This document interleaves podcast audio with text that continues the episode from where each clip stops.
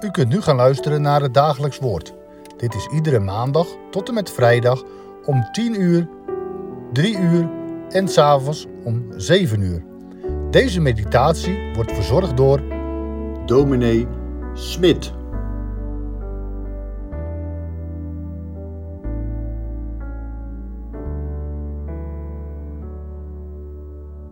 Fijn dat u weer luistert naar het dagelijks woord. Vandaag staat Daniel 12, vers 5 tot 8 op het rooster.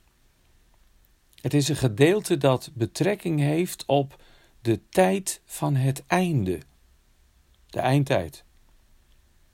Het zou dus heel goed kunnen dat wij het binnenkort gaan beleven wat hier wordt beschreven. Laten we er vooral goed op letten wat de Heere gaat doen. Er wordt hier gesproken over een benauwde tijd. Over een tijd die er nooit eerder is geweest. Israël zal het uitermate zwaar hebben. Maar dan? Dan zal Michael opstaan. Hij is de aartsengel die het volk Israël bijstaat. Aan het hemelse hof neemt hij het op voor het volk van Abraham, Isaac en Jacob. We gaan eerst lezen wat Daniel vervolgens ziet in Daniel 12, vers 5 tot 8. Daniel 12, vers 5 tot 8.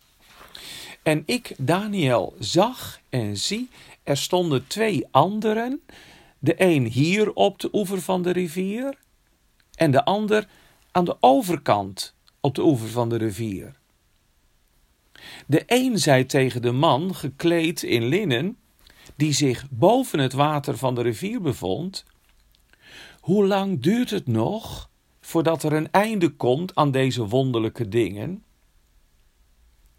Toen hoorde ik de man, gekleed in linnen, die zich boven het water van de rivier bevond, en hij hief zijn rechterhand en zijn linkerhand op naar de hemel en zwoer bij hem die eeuwig leeft.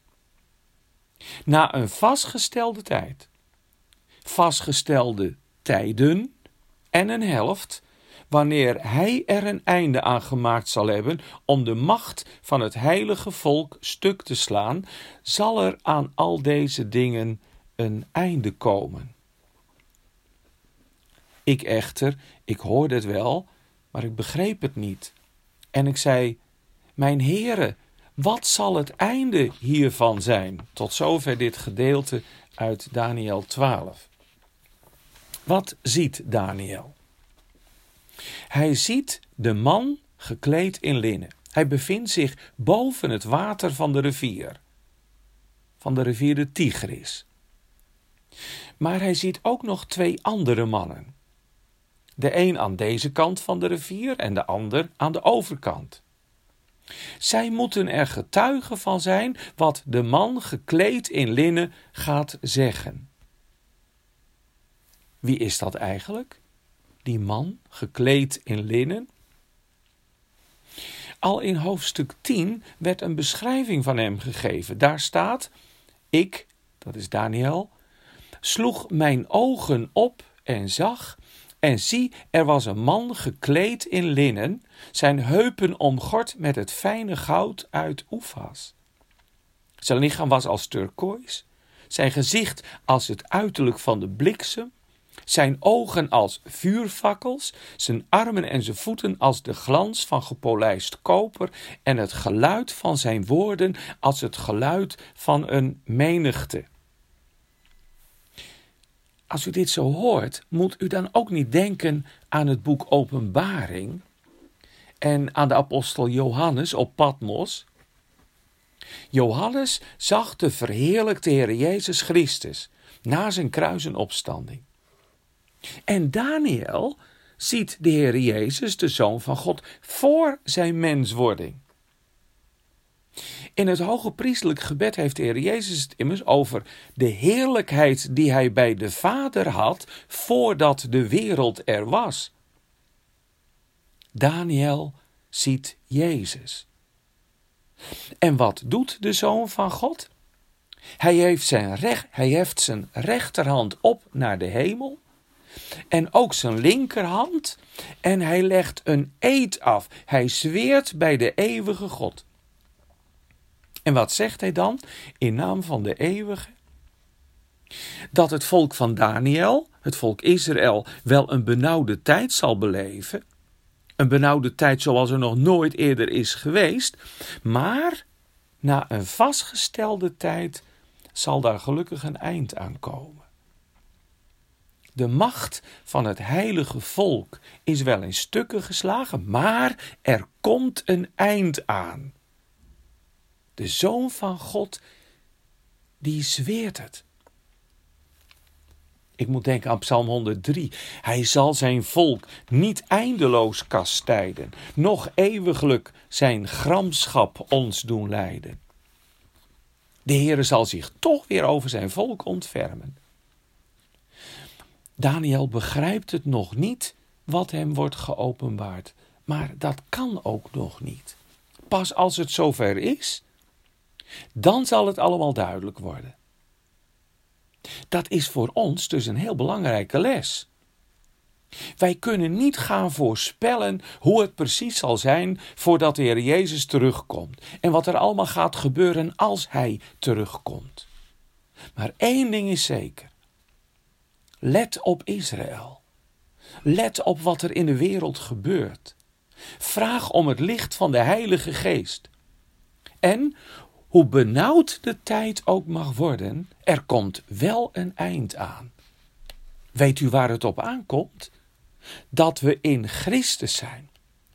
Dat we door het geloof met Hem verbonden zijn. Dat we Hem lief hebben. Hoe benauwd de tijd ook mag worden. De band met Hem, met de Heer Jezus, kan nooit ongedaan worden gemaakt. Hij zal hun het goede niet in nood onthouden, zelfs niet in bange tijden of in de dood, die in oprechtheid voor hem leven.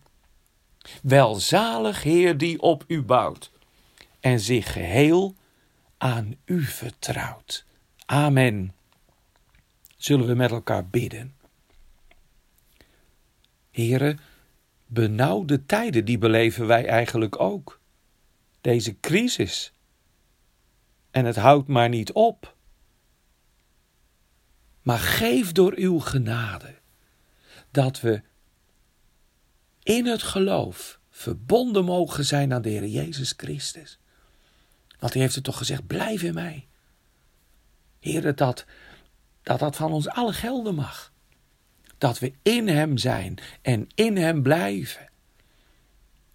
Dat we leven vanuit de vergeving der zonden. Dat we leven als kinderen met U, de Hemelse Vader.